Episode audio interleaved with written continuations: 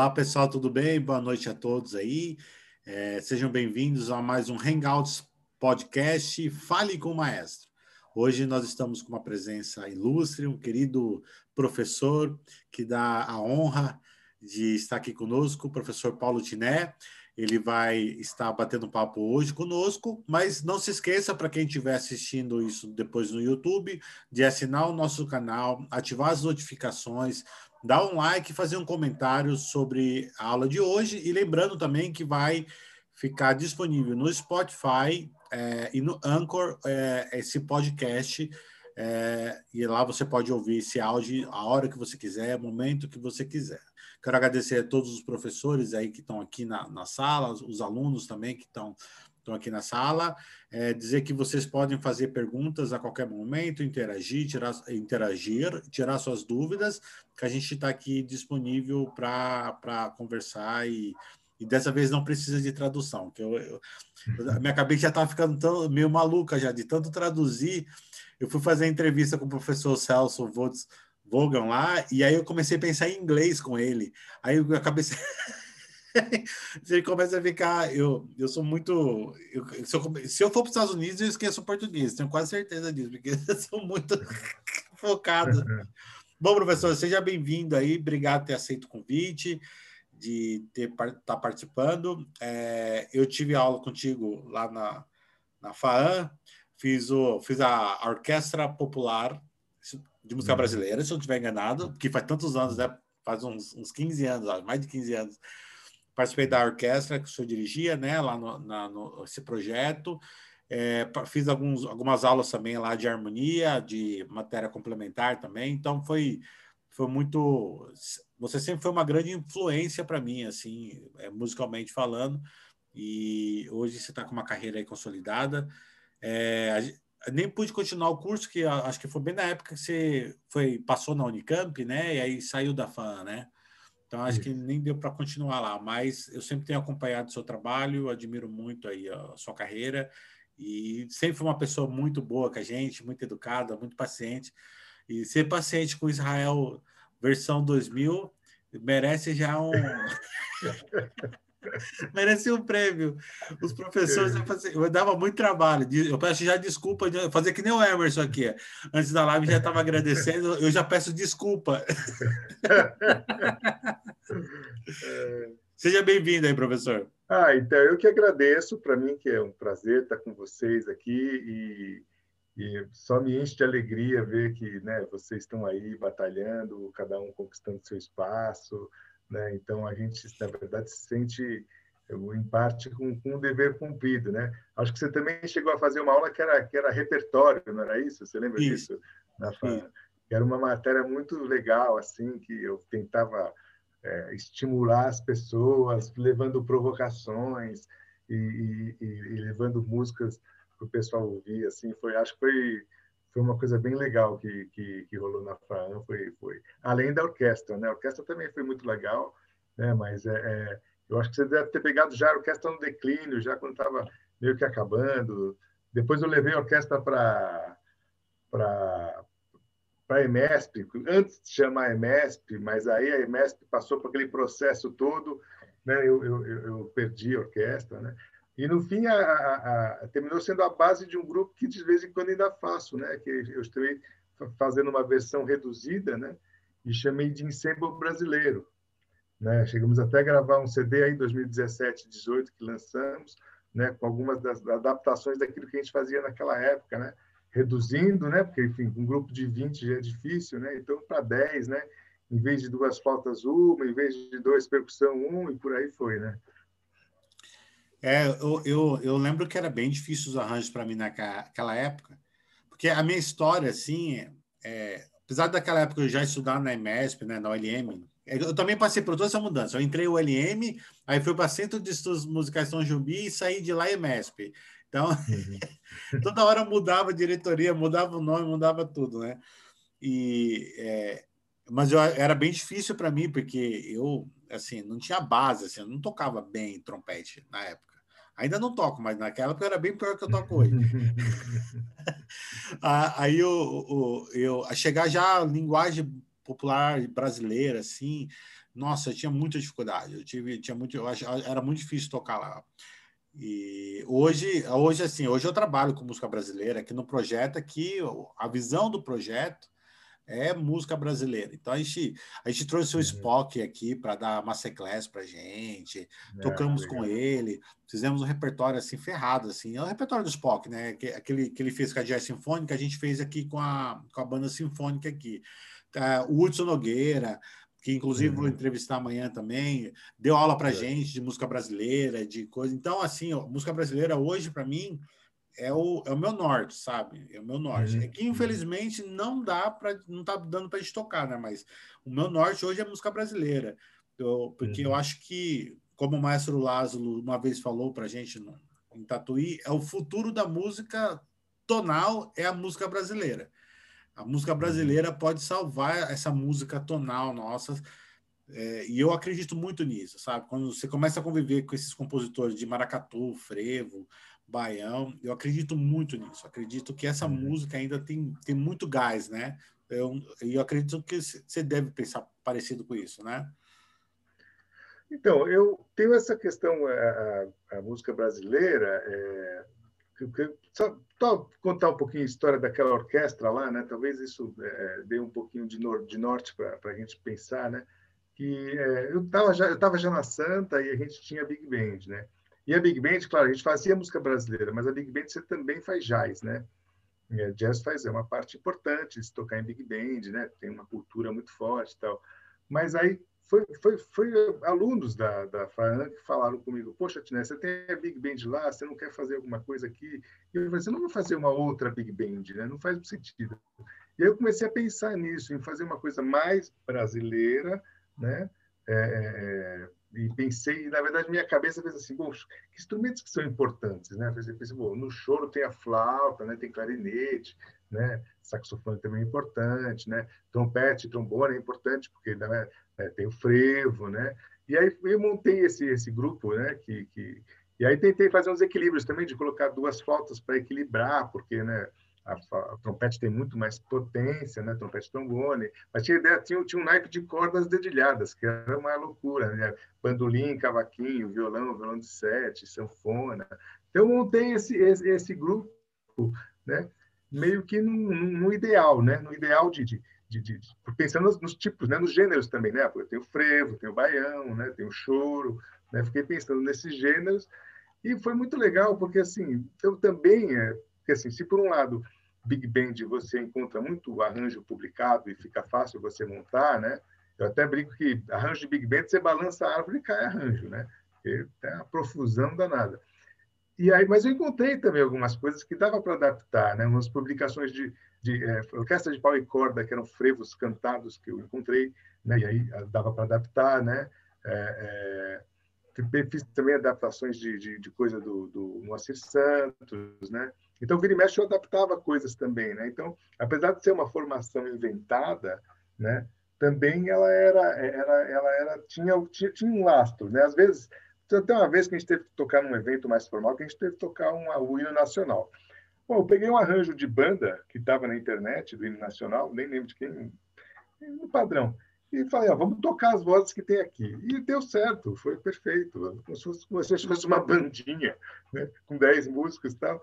E, e assim, então acho que é, é, é, é, difícil, às vezes, você querer fazer uma coisa. É, é, eu acho que assim, as instituições brasileiras né, devem prezar pelo nosso patrimônio, né? Isso não precisa ser necessariamente um projeto artístico, né? Eu, eu, eu também respeito pessoas que que são brasileiros, mas querem tocar coisa estrangeira ou tocar jazz, esse tipo de coisa.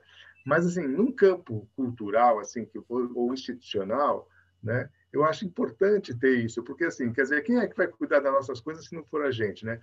Por exemplo, se na sua cidade, né, nesse seu projeto, tem, sei lá, tem arranjadores de banda há 50 anos atrás, que tem um monte de partitura, né? Se a gente não cuidar dessas coisas, quem é que vai cuidar?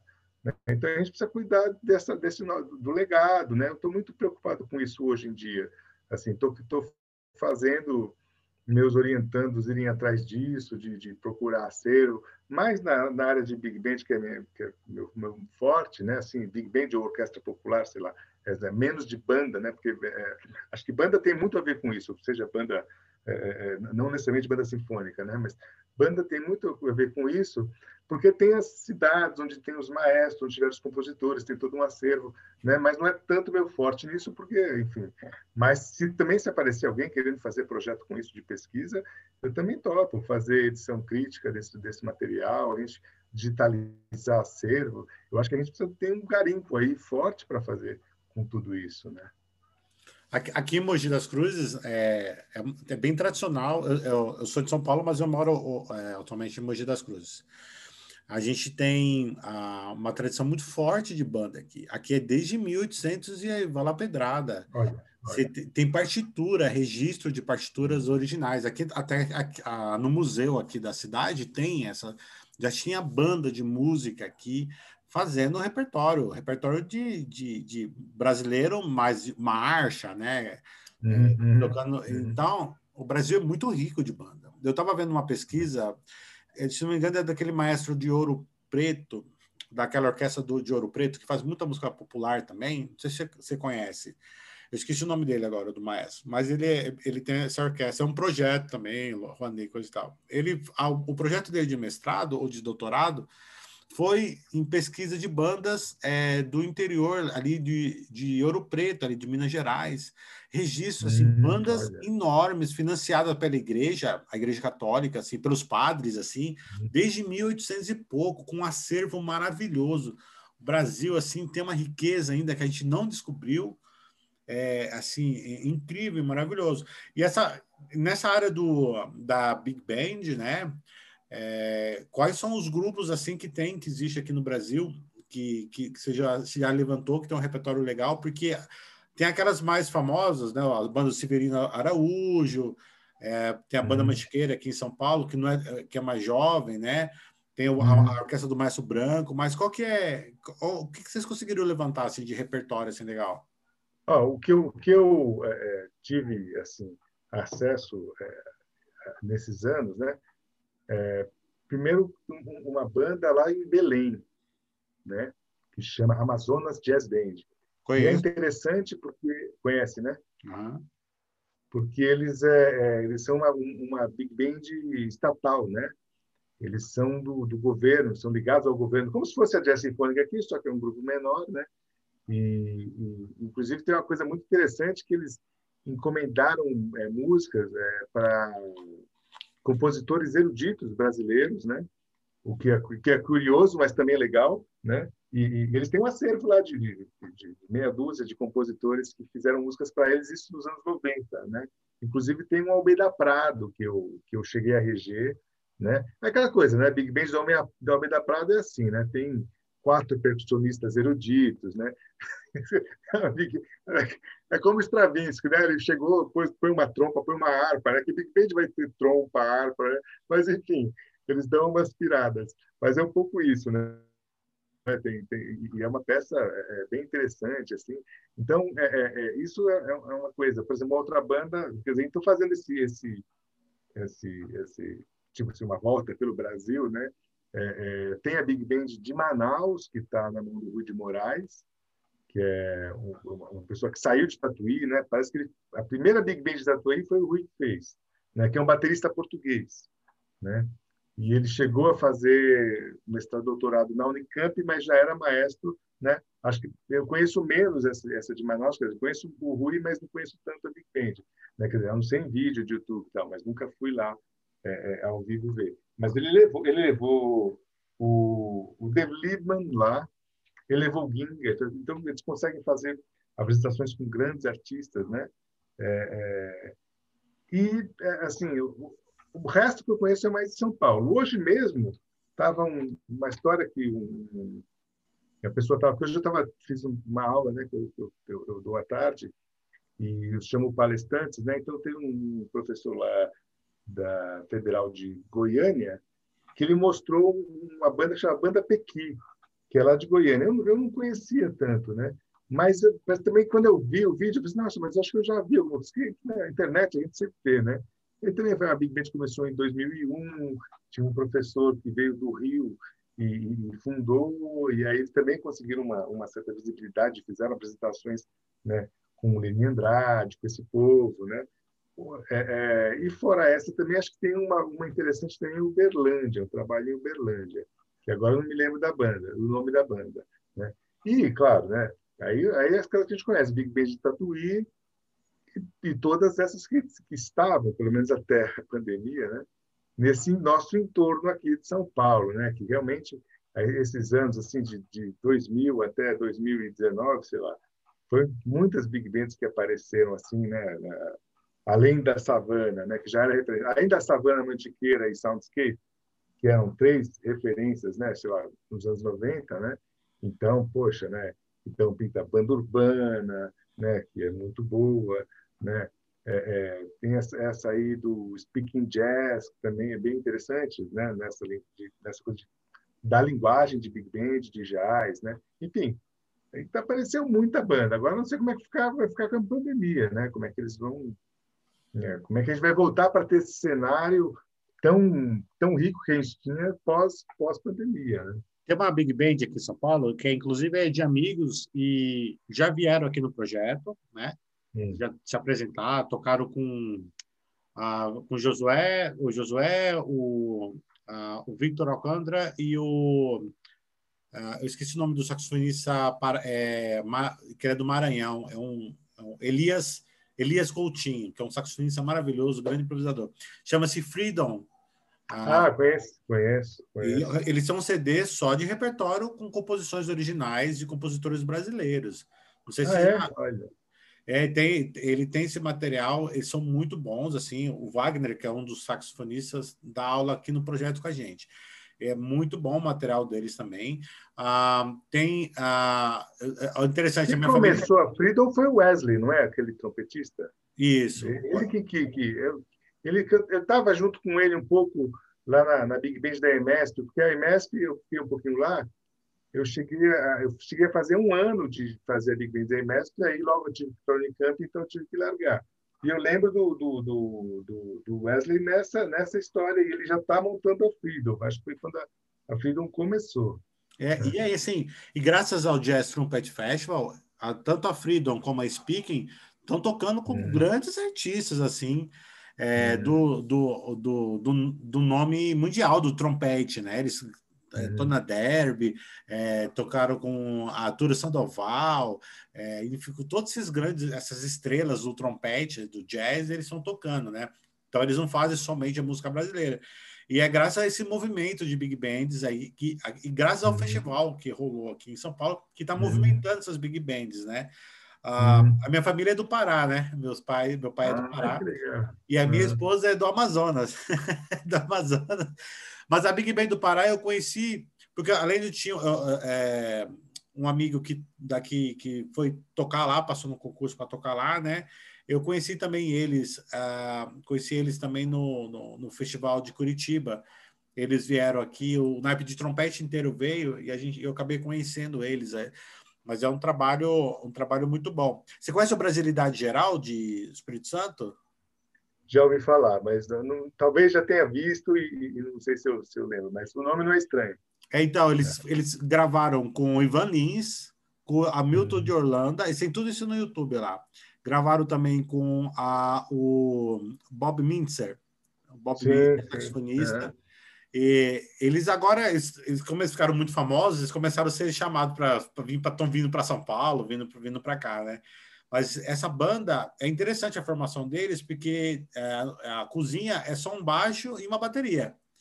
O uhum. resto é quase música de câmara, praticamente. É, são dois trombones, um trompete e dois sax, se não me engano. E os caras tocando uhum. música brasileira. O Rafael Rocha, o arranjador. É marav são maravilhosos os arranjos do Rafael. Legal.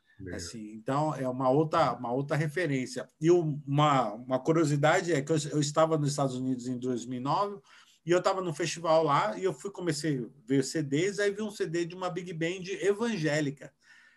E era do Brasil, que foi lançado pela Summit Records nos Estados Unidos. E eles tocando é, hinos evangélicos é, de igreja protestante em jazz, samba, em bossa nova, fazendo. Aí quando eu vi, eram os caras do Brasilidade Geral. Eles gravaram ah, um, CD, tá. uhum. um CD de música. Não era reteté, não. Não era reteté, não. Não, não era reteté. É porque a reteté começou com essa proposta, né? Eu eu estava na primeira na primeira eu estava no, no, quando teve a concepção da Reteté, a gente estava tocando numa uhum. igreja e começamos a improvisar lá, tudo em jazz lá, foi mais legal. Uhum. E aí os caras, vamos montar uma banda, montar uma Big Band, aí surgiu a Reteté. Reteté. Mas a Reteté agora tem uma outra proposta, né? Não, não toca mais música é, evangélica. É, mas assim, mas é, mas é o mesmo time, é o mesmo time do Brasilidade Geral, que eles são irmãos, os uhum. irmãos Rocha lá. Eles, eles montaram essa banda e foi produzido por um cara dos Estados Unidos, que é o David Hickman, que ele é professor da Westman, uh, Westman School.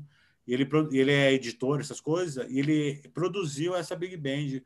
E é uma coisa assim que pouca gente sabe. E eu fui descobrir porque eu estava nos Estados Unidos uhum, e achei o CD lá. Depois eu te mando. Não, e é interessante essa coisa de, de sair um pouco do, do eixo Rio-São Paulo, né?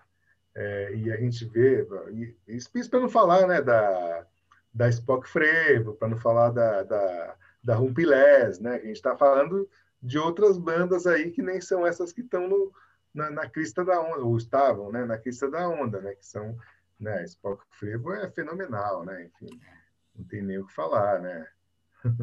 É, os caras. Ah, eu vi o show deles lá na, no Dizzy, lá na, na Coca-Cola Hall lá na, no Nova York, onde que é o Winter Marsalis se apresenta, os caras estavam lá tocando, fazendo show. Pois é, os caras é, são fenomenais, é. né? O Spock, é. além de ser gente boa pra caramba, toca muito. Sabe tudo de frevo. É impressionante. É. Não, e aquele naipe de trompete deles, assim, a precisão de tocar junto ali é, é uma coisa assombrosa. Não, eles são, são fenomenais, são, toca muito, é muito, muito. Bom, professor, vamos falar um pouquinho de você também, né? Porque é, é, eu queria saber como é, que, como é que você começou, como é que você foi parar na música, porque você escolheu o violão, e como é que você foi parar na, na, na nessa área mais da composição, do arranjo. É, a minha a minha história é um pouco tortuosa, quer dizer, talvez não, né? A história de todo mundo, né? É um pouco tortuosa, né? Mas é porque eu, eu comecei assim, né? É, comecei com 11 anos, né? 11 para 12, querendo tocar violão, né? É, meu pai tocava um pouquinho, arranhava o violão e só que assim, meu pai era é jornalista, já aposentado, né? Mas é jornalista. Então ele tinha uma proximidade com, com alguns artistas, porque ele chegou a trabalhar na, na revista Contigo, assim, nos anos, né? Já vai pedrada, né? Então ele tinha uma, uma possibilidade com o Paulinho Nogueira, né? E aí ele me levou para o Paulinho, só que na verdade eu não tive aula com o Paulinho Nogueira, eu tive aula com a filha do Paulinho Nogueira, né? Então isso bem na minha adolescência, né? Era foi foi com a, a Júlia Nogueira, né? Eu chamava ela de Juju, né? Minha professor de violão, e depois eu fui para eu queria tocar eu queria tocar guitarra, né? Enfim, imagina, anos 80, né? É, o auge do rock nacional, né? E, e fora e fora o, a rebarba dos anos 70 com todas aquelas bandas que, que existiram, né? Que, que, na, na época ainda algumas não tinham acabado, né? Queen estava em plena atividade, né? É, o Led Zeppelin tinha acabado há dois anos, três anos, sei lá, era, tudo muito, muito vivo ali, né? E, e, e, eu, e, eu, então queria aprender guitarra, queria aprender guitarra e, e aí a, a, a, Juju me, me mandou para um outro professor que foi um cara muito legal que era o Wesley, né? Wesley César, essa pessoa da, da, da tem tem canal no YouTube, qualquer pessoa que quiser buscar o Wesley, ele é professor até até hoje, né? E ele ter, e assim, na verdade o Wesley ele era muito próximo do Mozart Mello, né? Que é o nome mais conhecido aí da guitarra, né? É muito amigo do Mozart Mello e, e, e dava aula assim, até de uma forma parecida. E o legal do Wesley é que o Wesley ele ele é cara, cara cabeça aberta, entendeu? Então ele, ele, eu fui lá porque eu queria ser roqueiro, mas ele falava, ó, oh, meu, mas cara, olha aí essa harmonia da, da música brasileira, como é que é? Olha aqui o jazz, como é que é, tal. Então, porque assim, às vezes você cai nos roqueiros, né? Eu já vi acontecer muito, você cai nos roqueiros aí na vida, caía, né? Não sei nem se isso existe mais. Mas caía aqueles caras que só quer rock, só fica naquilo e tal, né? E o Wesley, além de ter me saciado naquele meu desejo, né? É, é, ele também mostrou outras coisas. Ele sempre foi muito cabeça aberta e eu fui querendo ir para o jazz, né? E, e, no jazz eu, eu terminei indo parar, né? Eu fiquei um ano com Wesley, né? Devorei tudo que dava e eu falei, bom, você quer estudar jazz? Então foi um cara que era que era o Aldo, né? O Aldo Land, né? É uma pessoa que não está mais tão conhecido hoje em dia, né? Mas é uma, tem uma realidade muito louca que existia nos anos 80, que assim, você imagina, o Aldo, ele não dava aula sozinho, ele dava aula com mais dois outros professores de guitarra, né? Eles tinham tanto aluno naquela época, ele e o Mozart Mello. O Mozart Mello, você ligava para ele nos anos 80, você estava numa fila de espera, né? De 30, né? Tinha 30 alunos na fila de espera, assim, uma coisa de louco, né? E, e aí fala, não, faz aula junto com outro, faz quinzenal, é um jeito de, né? E o Aldo Land, eles, eles tinham tanto aluno naquela época que eles alugavam um, um, um, um estúdio, né, uma salinha, né, na, na Paulista. Você imagina quem de nós hoje pode alugar um lugar na Paulista hoje em dia, assim, né, para dar aula de música, né? Então era, cara, hoje pensando, falei, meu, que doideira que era aquilo, né? Mas enfim, aí eu estudei com aula uns três anos, é, é, aí eu fui, fui mais nesse caminho do jazz, que é uma coisa que eu fui aos poucos procurando e cultivando essa, essa, esse, esse repertório, né? E terminei caindo também num outro professor que, que esse, esse é falecido já, que é o Ricardo Rizek, que era um professor de, de música clássica, né? Mas é, eu caí no Rizek porque assim eu, eu tinha uma certa é, eu queria entender o, o Arrigo Barnabé, né? Eu tinha uma questão com o Arrigo que eu queria saber o que, que era aquilo do, do decafonismo, né? Eu, eu falei, mas o que, que é isso? Eu ficava perguntando, e os, as professores não sabiam explicar, né? E aí nem foi o Aldo que me indicou, é um outro professor que tinha junto com o Aldo, que era o João. O João falou assim, cara, vai nesse, nesse, nesse cara aqui, não me enche mais o saco. Vai lá no Ricardo Rizek e pronto. E aí eu fui. Só que aí o Rizek, ele me fez estudar coisas que eu, naquela época, como músico popular, nem sabia que existia, né? Que era contraponto, harmonia tradicional, né?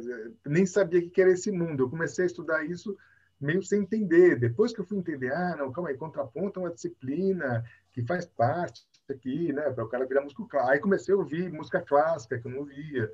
Né? Isso também foi uma coisa bacana que eu comecei a, a, a ampliar. E nisso eu caí na USP, né? Quando eu, eu, eu caí na USP, assim, eu acho que foi uma coisa meio uma, uma coisa natural de de conciliar as coisas, todos esses mundos né, diferentes do jazz e tal, com o ensino mais formal, que é o arranjo, né? O arranjo é uma, uma coisa, né? Quer dizer, o arranjador é o cara que está lá, né? Num, num, num, estúdio, sei lá, onde está cheio de, de, de, músico que não lê, com outros músicos que lê, e você tem que juntar tudo isso, e você tem que escrever para alguns, para outros você tem que explicar como é que faz. E aí, acho que foi uma coisa natural cair no arranjo, porque exatamente eu conseguia conciliar as duas vivências, né? tanto a vivência que eu tive de tocar, de, de, de, de passear por várias experiências, quanto a de escrever, né? Então, estando na USP, enfim, é... na verdade a USP é... eu tive, uma, tive mais vivência com música clássica lá, só que no paralelo eu ia tocando jazz, né? Eu toquei em banda de baile, né? Eu toquei quatro anos de baile, né? E quando eu tocava de, quando comecei a tocar banda de baile, claro que eu metido a besta fui querer ser o arranjador da banda, né? Eu pedia para fazer arranjo, né? Então era era banda de baile assim, era aquela banda de base, né? Guitarra, piano, baixo, bateria, cantores e trompete, sax alto e trombone.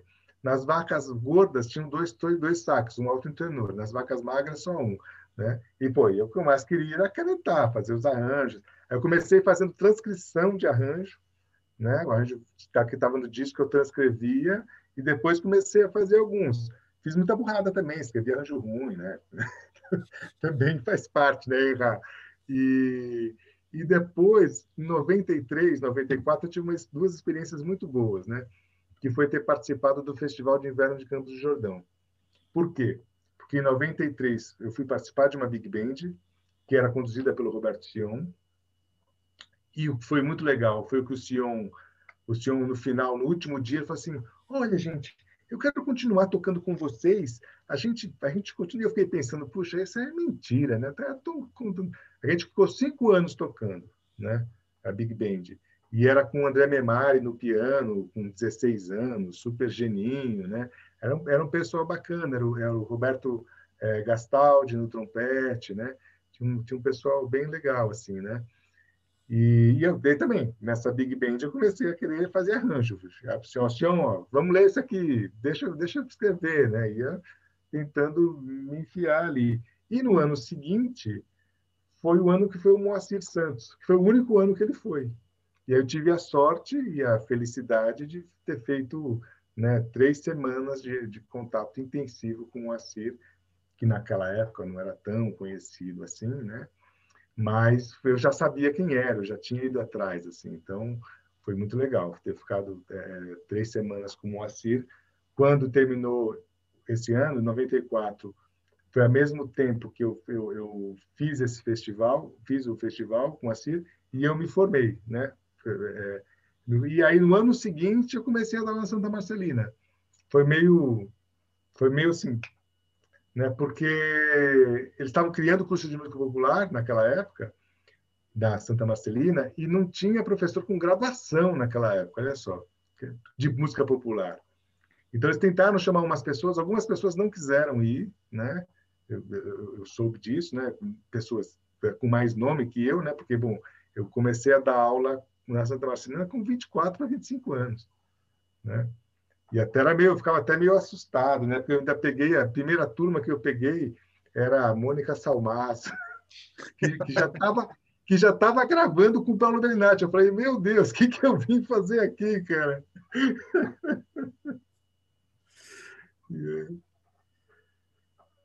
Então foi essa história, assim, né? Quer dizer, aí fiquei na Santa, é, é, é depois, de, depois da Santa. Mas eu sempre fiquei assim, eu, eu sempre tentei ficar nas, nas, minhas zonas de conforto, assim, sem, sem tentar ficar é, é, é entrando em lugares em que eu achava que eu não tinha é, é, capacidade para tal, né? Porque eu entrei na Santa, tinha um grupo de, de, de, de alunos bolsistas, já naquela época, mas era diferente, né? Era, era um, eram bolsistas, não, não, não sei qual era o critério, né? Mas que tinha, a Mônica era uma delas, eu acho, é, um desses bolsistas, o Cafejian era um outro, o Hashimoto, que hoje é, é, ele era pró-reitor até a semana passada da Unicamp, foi meu aluno, né? Uhum. E tinha também uns, uns, eruditos.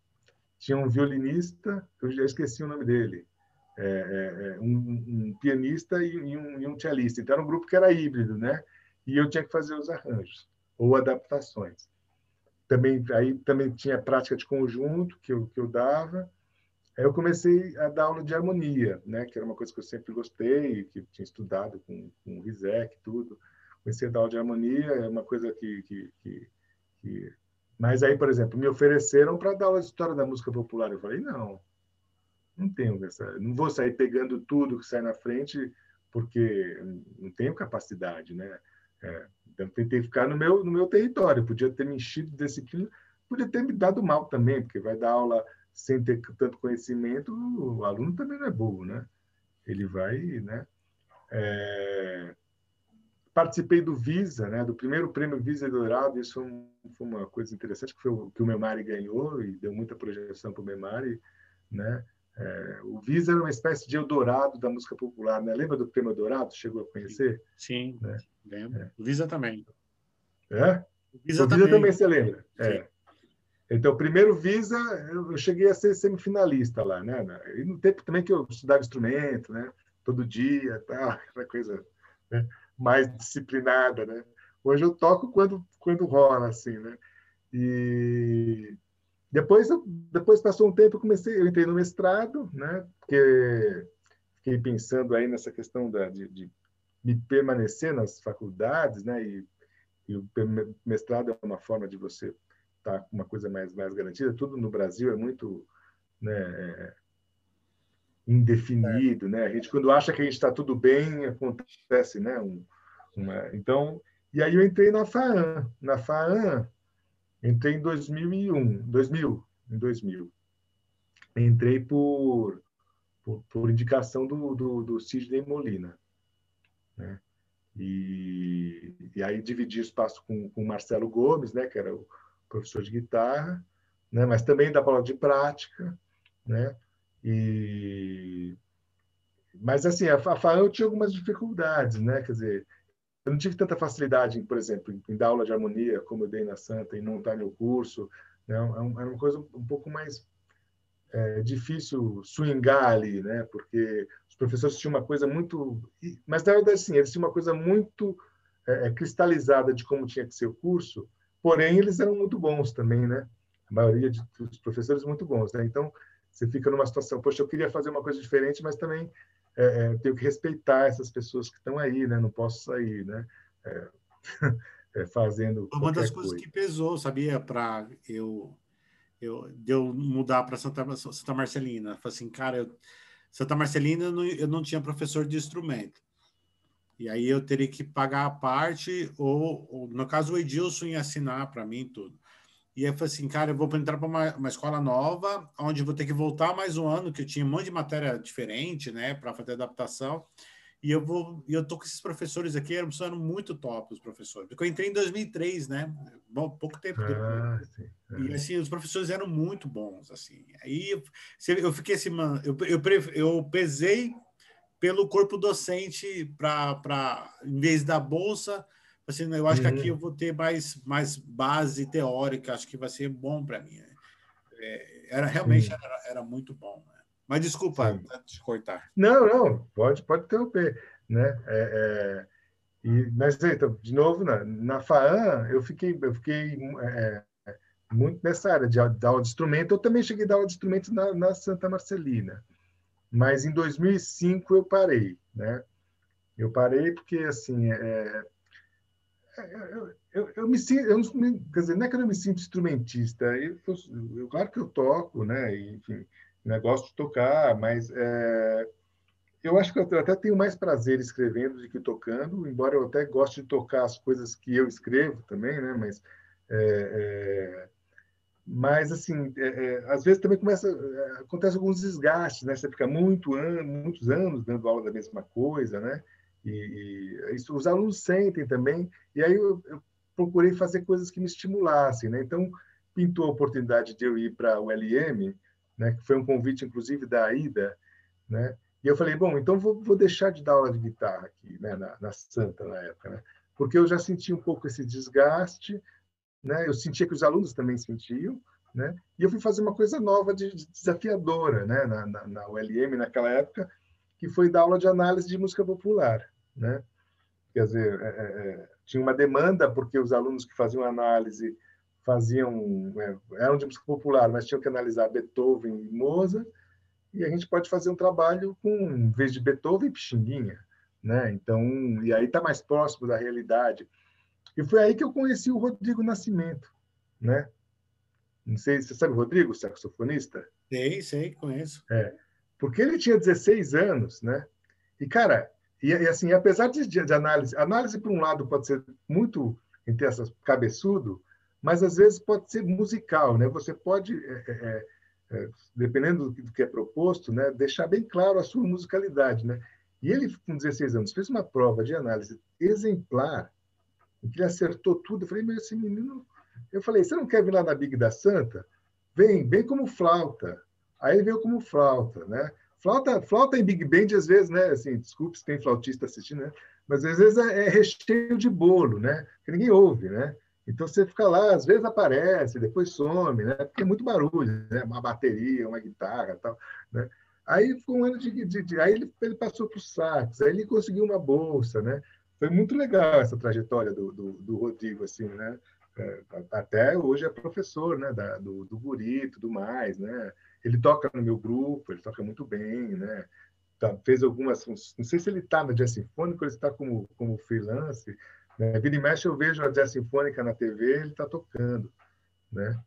É muito legal, assim, eu achei muito... Então fui atrás, eu, eu, sempre, às vezes, né, quando dá, né, não posso também sair, né, não sou daqueles artistas malucos que fazem, ah, vou largar tudo e vou fazer o disco da minha vida que vai estourar, e não, não tenho coragem de fazer isso. Mas, mas assim, é, com equilíbrio, né? Assim, quando pinta uma oportunidade, você deixar algo que você já está um pouco né, é, é saturado e ir para novos desafios, acho que isso é sempre saudável, né? Sempre você buscar um, um novo horizonte, né? Uma nova uma nova coisa. Então, eu fiquei dando aula lá na Santa, na FAN e na IMESP, isso, né? De 2005 até fiz o projeto da Big da Santa, né? Que durou foi, uma ideia boa também, também é algo que me estimulava a fazer fazer a Big, porque enfim envolvia os alunos, né? Envolvia fazer arranjo, envolvia pegar arranjo e, e, e, e, tocar, envolvia fazer apresentações, fazer gravações, né? É, e depois fiz a orquestra popular, né? Mas aí em 2012, 2011 é, eu fiz o concurso, né, na Unicamp, né? E era um concurso que putz, é, se eu não passasse desse concurso, eu não passava mais nenhum, né? Era um concurso assim, né? tudo a ver comigo, assim, porque era os tópicos de arranjo, aí um tópico era a Maria Schneider, o outro era o Moacir Santos. E, puxa, tudo que eu adoro, né? Não, não é possível que...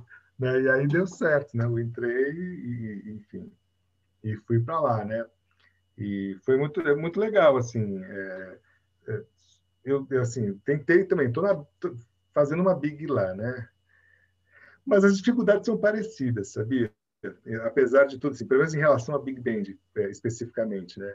Porque é sempre aquela coisa, tem aquele aluno que quer, aquele que está meio de obrigação e você fica naquela, né? É, e, e, olha que a gente levou o Sion lá, de vez em quando vai vinham os americanos, né? O, o, o, o Rafael dos Santos, que é o pianista, ele tem ele, ele fez o doutorado nos Estados Unidos, então de, vez em quando vinha o um trombonista, um trompetista que fazia um trabalho com a meninada, né? É bem legal, assim, né? É, mas é, é, a dificuldade é a mesma, né?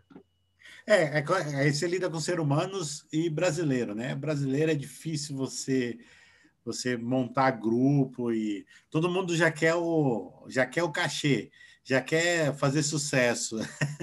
já quer o filé mignon, né? Não rói osso e já quer o filé mignon. É, é, não quer plantar, não quer trabalhar, não, fazer ensaio, e grupo tem que ensaiar, né? Tem que, tem que trabalhar. No... É difícil. Não, você sabe o que aconteceu uma vez? Tinha, tinha, um, tinha um guitarrista, né? Ele foi fazer, ele ficou um ano lá, né? Porque é, é, é, tinha o, o Sem Fronteiras, né? A gente conseguia pegar uma outra coisinha, né? Não era muito, mas de vez em quando conseguia pegar uma, uma outra bolsa, né? Para mandar os caras para Normalmente é os Estados Unidos, né? O, o, Rafael, que tinha um canal lá com Illinois, ia muita gente para lá. O cara ficou seis meses ou um ano, não sei. Aí ele chegou no ensaio da Big Band, e aí o pessoal atrasando, né? Assim, pô, nos Estados Unidos, né? Se o cara atrasa 10 minutos, ele está fora. Ele perdeu a, a, a, oportunidade. Eu falei assim, ah, meu filho, se eu fizer isso, eu não tenho banda, cara. Simplesmente, porque eu vou chamar quem no lugar, né? E a gente entra nessa, nessas. Aí tem que ficar na base da, da lição de moral também, né? Falar, ó, oh, gente, tem que entender a importância, tá, tá, tá, tá, tá. É, é, é, uma coisa de cultura, né? Isso que você falou, né? É, a gente precisa, acho que, aumentar a quantidade para poder ter qualidade, né? Ter muita gente tocando, ter muitos projetos é, é, sociais, né? Muita gente aprendendo, porque aí a gente vai ter uma base de qualidade, falar não, aqui só entra quando né, você tiver, né? E acho que isso, mas acho que isso isso estava acontecendo assim de uma certa forma, né? Eu vejo que tem muitos projetos, né? Lá na, na, na Unicamp tem mesmo tem um negócio que chama Semaneco, que é ligado à prefeitura, onde tem aula para meninada, um lugar lá com, com, com, com né, apoio social, tal, né? Agora, é, é, enfim, vamos ver como é que vai ficar agora. Né? A gente tem que ver o que vai sobrar depois da, da pandemia, né? Mas sabe o que é legal, professor? Assim, em termos de horário, o melhor público para trabalhar, que você nunca vai ter problema com horário, é com criança. Criança é assim, ela obriga o pai a chegar no horário, porque não, o professor falou que tem que chegar no horário e ela vai obrigar. Aí vai ficando adulto, vai relaxando. Mas como eu trabalho com bastante criança, eu não tenho esse problema com criança, eu tenho problema com adulto. Uhum. Adulto, uhum. A, a, o projeto que eu tenho na igreja lá, eu sou muito rígido desde o início. Assim, eu falava assim, ó, gente, Se você vê que não vai chegar, vai chegar 15 minutos atrasado, mais de 15 minutos, você pode voltar para casa, não precisa nem entrar, você não vai fazer aula. Aí, graças a Deus, assim, a cultura melhorou bastante, né? É lógico, a gente tem que ser flexível também, porque a gente sabe que São Paulo é, tem trânsito, tem, às vezes, acidente, pega, mas, assim, tem que ser exceção, né? É, eu, eu, eu, lá na Europa, lá quando eu estava lá no, no festival lá de, de regência, era assim, a gente foi, uma, foi um grupo de brasileiros, né? é, era assim, a orquestra chegava, a orquestra chegou, todo mundo sentado lá, né, para tocar. Só falta os brasileiros. Sério? Caramba! E começou Caxias, Ai. já estava lá no naipe, né? Mas era assim, só os brasileiros. Uhum. Ah, os brasileiros. Caramba. Então, os brasileiros sempre estavam cinco minutos atrasados. Os Mas é engraçado isso. Que, que, também, assim, quem tem experiência é, no exterior também sempre muda um pouco, né? Porque, por exemplo, na, na, na, na Big Band da Unicamp, né? A gente tem uma possibilidade também que é muito legal, que é, às vezes, trazer as pessoas da pós-graduação, ou, às vezes, as pessoas da pós fazerem monitoria, né? Então, é, isso, isso, né? Quer dizer, pô, é, só que aí, às, às vezes, assim, eu, eu, tive um semestre de uma Big Band maravilhosa em 2019, pena que passou o semestre e todo mundo sai, porque termina a disciplina, né? Uma disciplina, né? Mas, pô, eu estava lá com o, Eric, Eric Fonseca, Henrico Fonseca, conhece? É o Érico, né? o Érico Fonseca. O Érico, é, eu estava lá com o Érico, né? Estava com o Pepe Delia na batera, né? Eu estava com um naipe, assim, né? Com o, Jeremias lá no saxofone. Eu estava assim, vai, nossa, eu nunca tive uma big band dessa. Assim, foi um sonho que durou seis meses, né? E cada dia eu levava um arranjo e pô, os caras liam tudo, né? bom pra caramba, né? Mas, enfim, tem essas possibilidades, né? Mas, por exemplo, tinha, quando, quando, tirando uma época que não estava tão boa assim, tal, tinha o, o, Sérgio Lira, né, que foi me orientando, saxofonista, ele morou 10 anos em, na França, né? Então ele contava mais histórias, assim, de gig mesmo. O cara chegou atrasado, disse, meu, tchau, vamos fazer sem você e no próximo vai vir outra pessoa, né? e nem, nem era brasileiro. Mas aí o cara volta vendo essas coisas, né? É, é, é já fica diferente, né? Você já sente um pouco a responsabilidade e não só isso, né? Você sente o resultado, né? Que dá, né? Você se dedicar, né? Você né? É, fazer ensaio de naipe, fazer todas aquelas questões que, que realmente o pessoal vai ficando com preguiça, vai, vai empurrando, né? É Mas você tem razão, criança também é um barato. No guri, também era, era muito legal. Assim, a, a, meninada chegava, nossa, muito legal, muito legal. Professor, eu queria falar agora um pouquinho sobre, sobre arranjo, especificamente sobre arranjo, né? Qual é o seu hum. processo, assim, é, para escrever um arranjo, né? Como é que você pensa a estrutura do arranjo?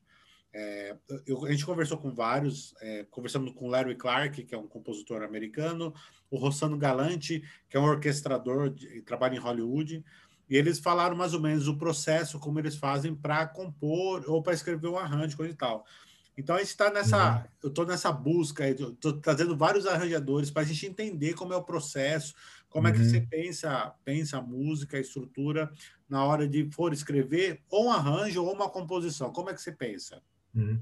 Assim, é, eu acho que primeiro você tem que tem que tem que ver qual é o propósito, né? Porque assim, você, existem vários tipos de arranjo. Existe um arranjo que você faz é, dentro de uma determinada, digamos, encomenda ou que você tenha que cumprir certos requisitos, né? Quer dizer, é, é, e, e, esses aí, esses arranjos você não tem tanta liberdade. Né? Quer dizer, qual é, o, qual é o nível, o grau de liberdade é, é, de um arranjador, né?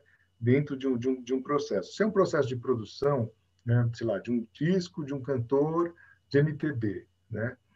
Ele vai ter que estar tá ali mais ou menos, né, confinado naquela naquela atmosfera, né? Não vai poder sair, né, sei lá, vou dar um bem esdrúxulo, né? Fazendo uma série do decafônica para o instrumento ficar fazendo, né, técnica estendida, né? É, no fundo, não é, a ideia não é essa, né?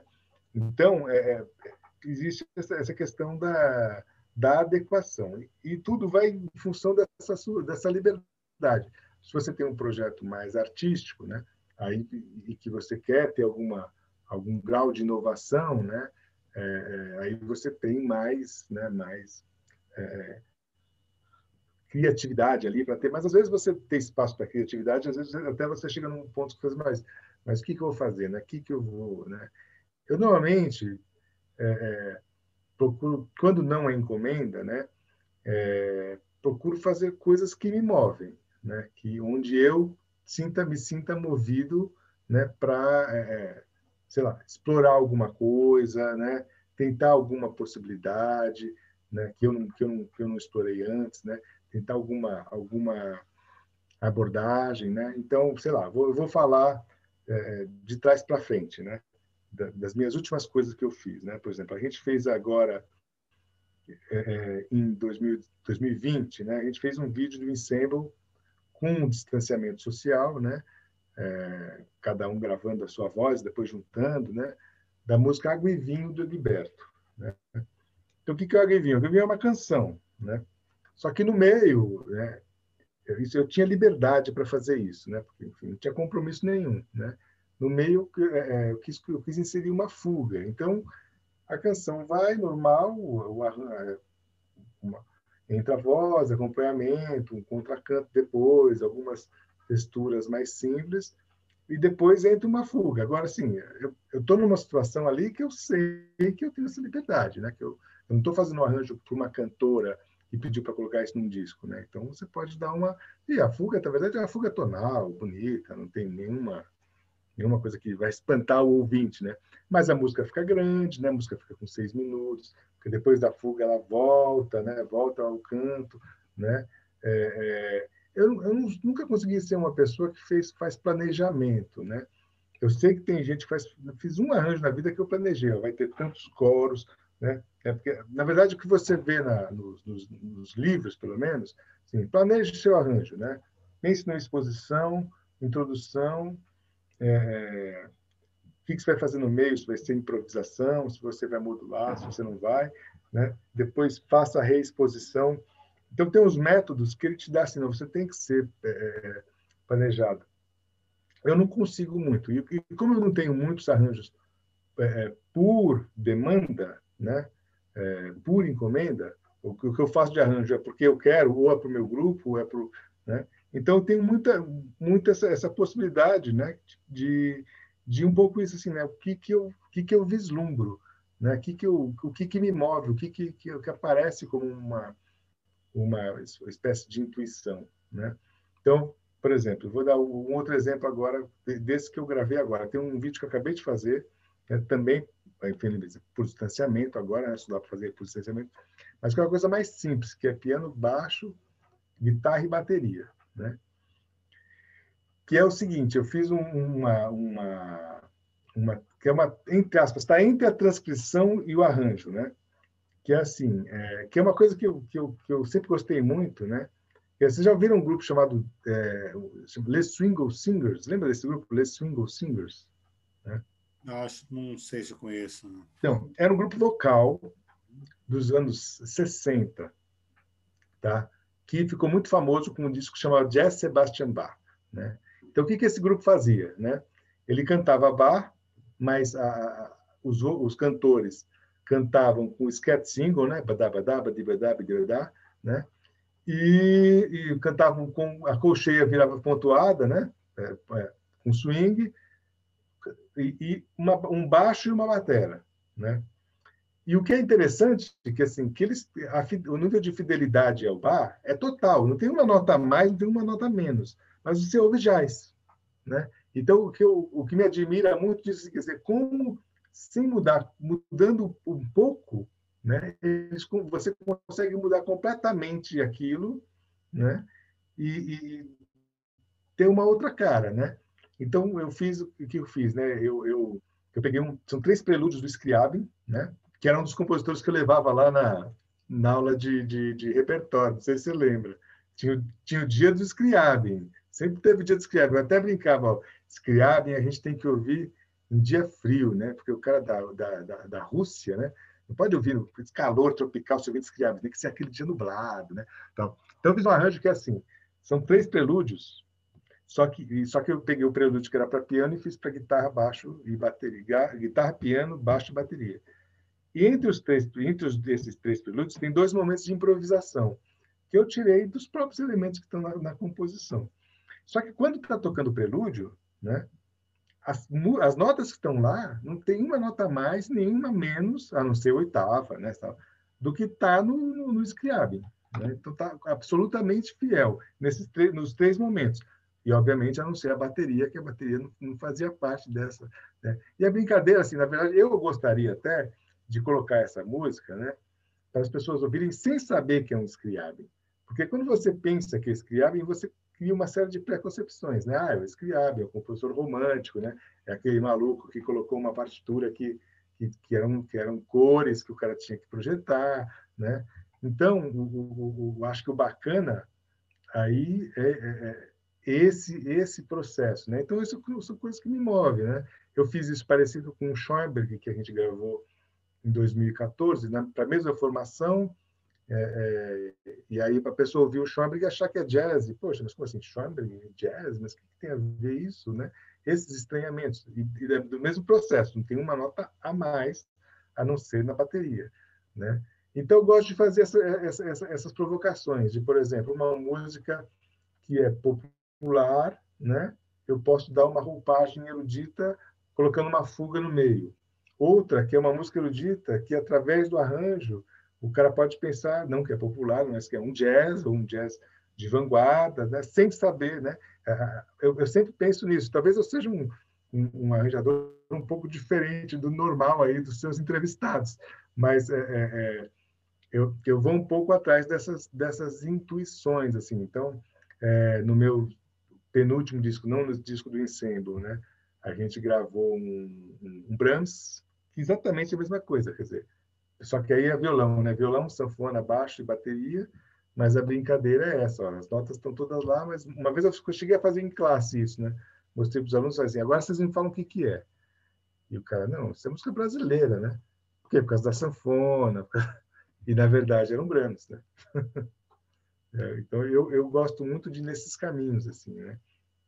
Mas, mas durante o seu, seu processo de criação, você a, a, mais técnico assim, é, hum. eu gosto de pensar a primeira melodia, eu trabalho mais a harmonia, ou eu penso na ah, tá. na instrumentação. Como é que você pensa a estrutura? Então, é, para mim é muito mais fácil pensar na harmonia, né? Fazer uma harmonia, colocar uma melodia em cima, é, é, tipo o Odo for Robodó, né? Porém, é, como eu te falei, a questão dos desafios, né? É, eu já cheguei a fazer música em que eu me forcei a partir da melodia. Porque como para mim é muito, é, também é isso, né? se você sempre parte da harmonia, né? Por mais que você seja bom de harmonia, uma hora talvez fique repetitivo, né? Então, fazer, bom, vou fazer uma música, eu vou partir da melodia, escrever a melodia primeiro, né? E depois colocar a harmonia, né? Mas o, o mais natural para mim, não vou negar, é, é, partir de uma harmonia, né? Uma coisa do violão, uma coisa de pensar harmonicamente, né? Enfim, não, não tem muito, muito, muito como não ser, né? E, e como é que eu estava até pensando sobre isso, né? Eu estava dando uma re rememorada no seu livro que eu comprei aqui, recomendo a todos. É. Já fazendo a propaganda aqui. É. Isso aqui eu comprei, acho que lá na Free Note, né? Uhum, uhum. Vende lá na Freenode, mas é, eu acredito que você vende também, né? Se, tem alguns, né? É, eu vendo, inclusive, é, um problemão, porque a gente fez a terceira edição e veio a pandemia. Né? Aí, assim, eu até tenho, tenho falado, gente, é, é, eu não posso nem pensar em mandar um PDF disso, senão o editor me mata. Né? Não, não, não, vai piratear, já era. Mandou PDF, acabou. É, não vende mais. É. Brasileiro é profissional em pirataria. Pois é. Mas, assim, pensando, eu estava tava pensando assim, é, sobre a questão da harmonia, né? Porque no Brasil, eu tenho a impressão que a maioria dos arranjadores, pelo menos os arranjadores que eu convivi, eles sempre partem da harmonia. Eu, eu vejo que os, os arranjadores brasileiros são bons, são bons de harmonia, né? Muito bons. E olhando os americanos, conversando com muitos americanos, eles partem do caminho inverso. Eles partem muito da melodia, a partir da melodia, aí eles fazem a harmonia, a harmonia em cima. É, e, a, e, isso dá uma diferença é, é, interessante na forma como eles veem a música, porque a música americana acaba sendo bem mais simples, sendo bem mais melódica, né? bonita melodicamente, uma hum. melodia que agrada mais o ouvido tonal, né? E a, e a, só que a harmonia geralmente é bem simples, não tem muito nada complexo, até mesmo no jazz, né? Se, se for parar para pensar, é, é, é dois fica um, dois fica um o tempo todo ali, a, a, as, mas a melodia é linda, não sei o quê. É, como é que a gente faz assim para encontrar esse equilíbrio, né? Esse equilíbrio e é, é, de ter uma, uma harmonia interessante, ter uma harmonia interessante, sem perder a, essa questão melódica. Será que isso tem a ver que no Brasil a gente toca muito mais instrumento harmônico e nos Estados Unidos toca muito mais instrumento melódico? Será que isso tem a ver? É, eu, eu acho que o Brasil tem uma cultura, né, de, de do violão, né, que assim, ela é muito presente, né? Inclusive porque mesmo quando uma pessoa que é do saxofone ou do, ou do trompete, né, por exemplo, eu quero eu quero estudar harmonia, né? Dificilmente ela vai para o piano, né? ela vai para o violão, até porque é o instrumento que está na mão, né? É, então acho que tem, tem, tem uma cultura. A, a, quando a Maria Schneider veio em 2010, né, que ela foi na EMESP, inclusive, é, e eu fui ver a entrevista dela, tal, foi muito legal ela, ela, ela fomentou, assim, eu acho linda essa tradição de vocês, porque você vai andando no corredor da isso, eh, ela fez a palestra na, na, na EMESP do Brooklyn, né? E aí foi andando naquela escolinha, né? E aí as pessoas, no, no, durante o, o, caminho, um monte de gente com violão ali tocando, tá, né, sentado no chão tal. Então a gente tem muito essa, essa, essa informalidade com o violão, e eu acho que isso se reflete um pouco nisso, né? Acho que você tem razão, tem uma coisa de cultura. A gente não tem ainda, acho que infelizmente também, né, essa cultura de, de, de ensino de, de, de, bandas e, ou big bands, né, como tem nos Estados Unidos, que no, no, no ensino médio né, tá todo mundo tocando algum instrumento de sopro, né, e, e, e seja uma big band, seja uma, uma banda, as pessoas estão aprendendo alguma coisa, né? Então, é, é acho que tem, acho que tem a ver. Agora, o, o equilíbrio, assim, acho que só é possível quando você se força dos dois lados. Porque às vezes é muito cômodo você ficar no seu, no seu, no seu, no seu ponto de apoio, né? E a, a, a grande questão é quando você, eu mesmo, quando como como pessoa que veio do instrumento harmônico, né? É, em algumas aulas na USP me fizeram, é, pelo menos, pensar sobre o assunto e dar uma atenção maior para a questão da melodia, né? Que era exatamente o, o Gilberto Mendes, né? Porque o Gilberto Mendes ele tinha uma viagem é meio viagem, assim, eu nem concordo tanto, mas, mas é, ao mesmo tempo era estimulante. Ele achava que, que, o, que o, o jazz tinha, um, tinha uma coisa expressionista, né? A gente sempre pensa no jazz como mais impressionista, impressionista por causa das harmonias, mas exatamente por causa das melodias, que são mais angulares, né? Por exemplo, de Laura,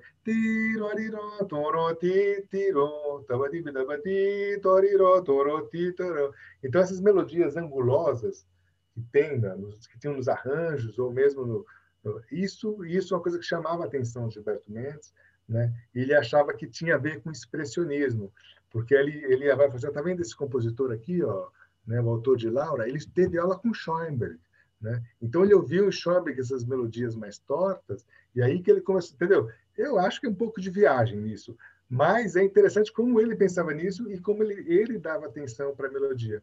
E mesmo o, o Ville, né, que foi o professor que tinha na USP, que era também de música contemporânea, mas ele tinha uma aula que ele falava assim, ó, você tem que vir aqui.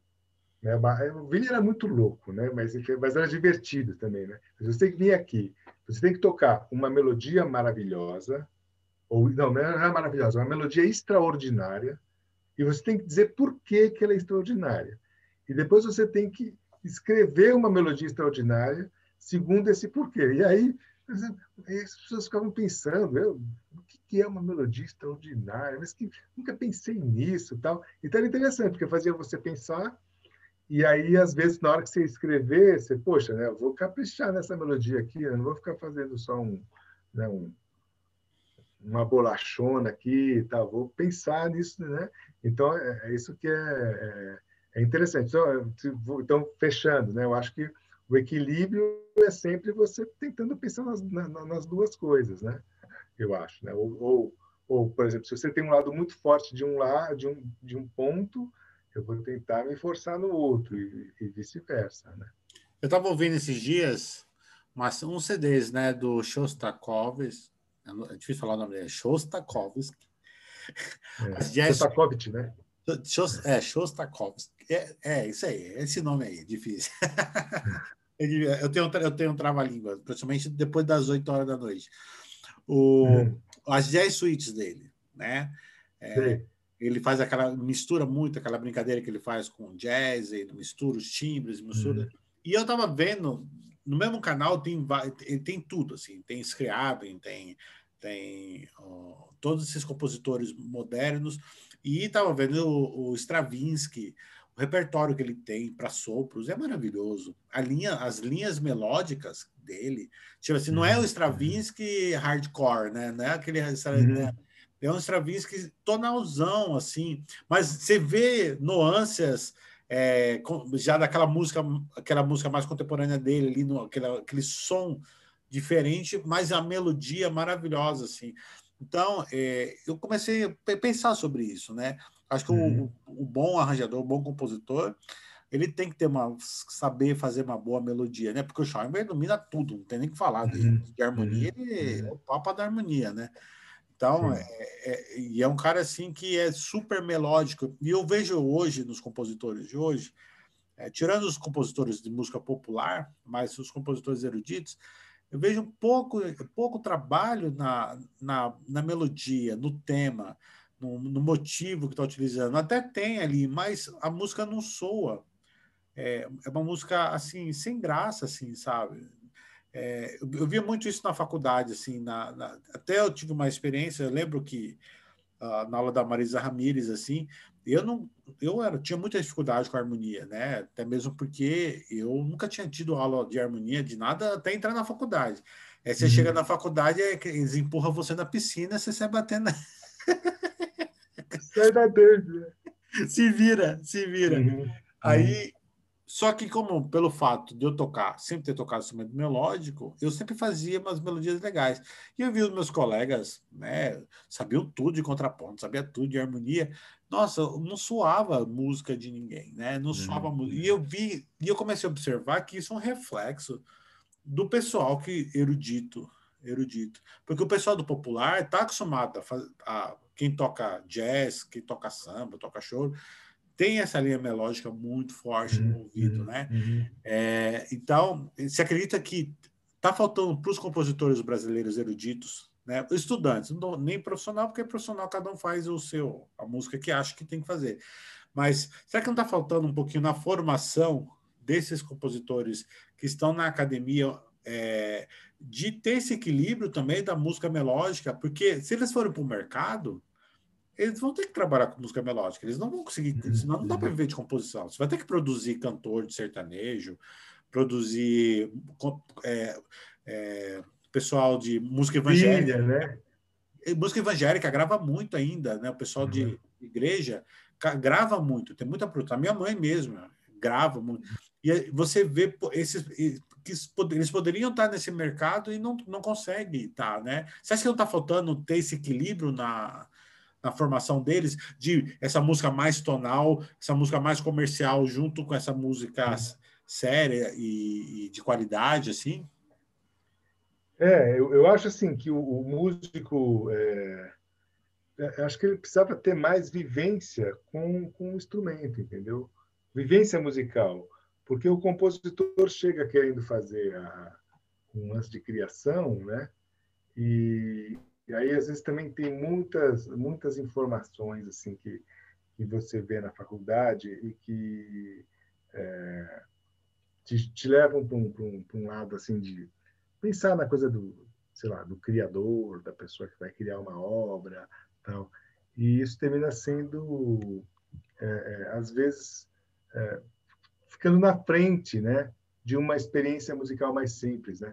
É, entendeu? De, mas simples assim, de tocar, de, de cantar, de, de e, é, e, são, e são essas experiências até mais familiares ou mais intimistas, eu acho, que dão essa questão assim de, de, de fazer uma música mais entendeu? É, não tanto com o cérebro, né?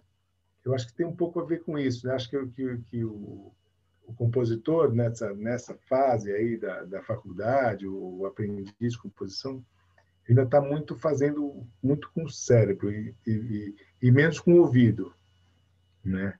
E, então acho que acho que acho que tem um pouco disso assim, né? De, de, de, de ter assim eu, eu, eu, assim, acho que para a regência, acho até que vai até mais forte. Assim. Acho que o cara tem que ser músico antes de ser regente. Né? Não vejo muito sentido em faculdade de regente, né, com, às vezes com gente, com pessoas tão novas. Né?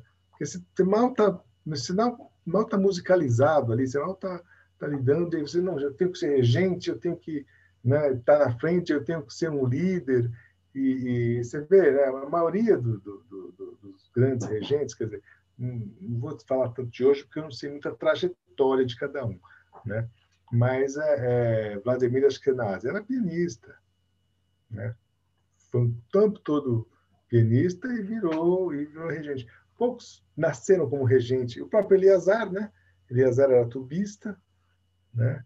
É, e acho que, é, assim, fazendo um paralelo, isso às vezes na composição também é isso, né? Você já quer ser compositor, né? Quer dizer, é, sei lá, né? toca um pouco, faz um som, né? Toca bastante, compõe às vezes dentro da situação do som, né? Uma coisa é você compor, sou compositor, coisa, coisa, outra coisa é assim, você tem um grupo musical, e aí você, ah, vou fazer um, um, uma música para o meu grupo. Aí você vai, quer dizer, né, quer dizer, só pensando lá na Santa Marcelina que estava falando, bom, eu tenho um quinteto de metais, eu posso escrever para o quinteto de metais. Outra coisa assim, eu estou tocando num, num quinteto de metais e vou escrever para os meus colegas. Você sabe como seu colega toca, você sabe né, para onde vai, para onde vem, você sabe o que vai dar, o que vai dar para fazer, o que não vai para fazer, né? E quando você tem isso em alto nível, né? Por exemplo, você já ouviram o Quintal Brasileiro? Não. Né? Quintal Brasileiro é um, é um, um quinteto de cordas que é o, o Luiz Amato, da Unesp, violino, né? É, o, o Esdras, lá, violino, né? A Diana Holtz, que é cellista, e eu não lembro o, o viola e nem do baixo. Mas eles são os músicos, e, a, e o Luiz escreve muito para o próprio grupo. Então, cara, aí, por exemplo, tem uma peça lá que eu, que eu achei genial, que tem um dos discos, chama Cristal, que ele vai um pouco imitando como se fosse um cristal, só que só nos harmônicos, né? Mas assim, ele toca isso, né? Então ele toca, ele sabe como os caras vão tocar, né?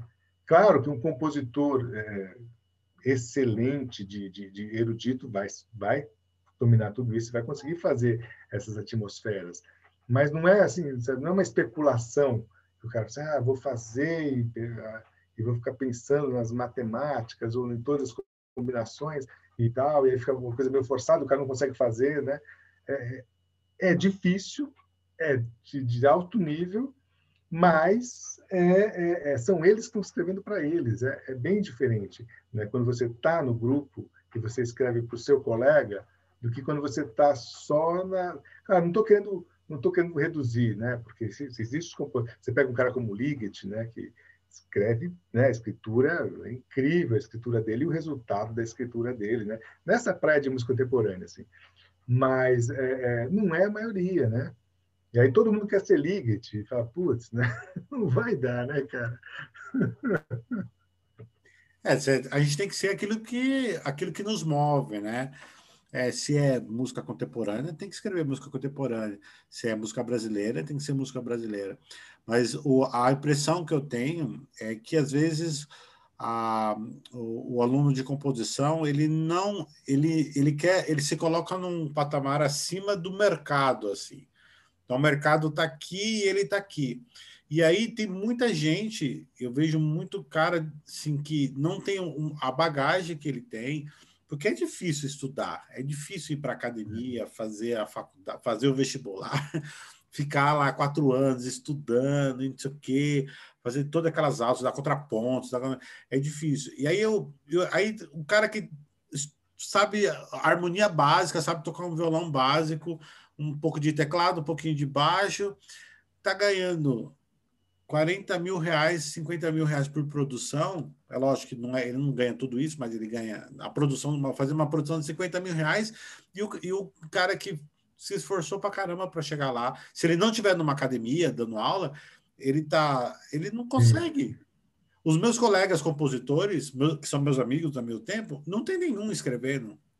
Uhum, uhum. Não tem nenhum, tem gente fazendo não, outras coisas. É. E outra coisa, por exemplo, é, é isso eu, eu, eu, aprendi com um trabalho lá que eu, que eu fui banca, né? E, e nisso eu pensei em muita gente, né? Que, que ia para esse mercado, né?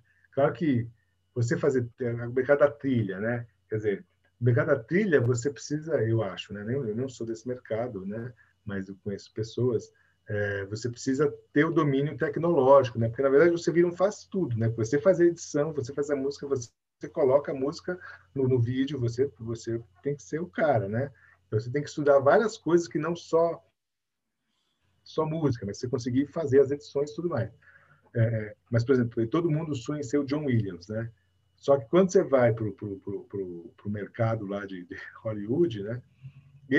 Não sei hoje, né? Mas assim, eu vi um trabalho que foi exatamente como o Moacir foi, né? Quer dizer, o Moacir Santos né, foi para os Estados Unidos e ele foi ghostwriter, né? Não é que você vira o cara, você vira um fantasma de alguém, você escreve para outra pessoa, né? E aí esse esse esse trabalho que eu, que eu fui banca, ele tentava porque é que o, o Moacir, né? No Brasil, né? Ele fez trilha para filmes importantíssimos, né? Que é o Ganga Zumba, né? Filmes da do cinema novo, né?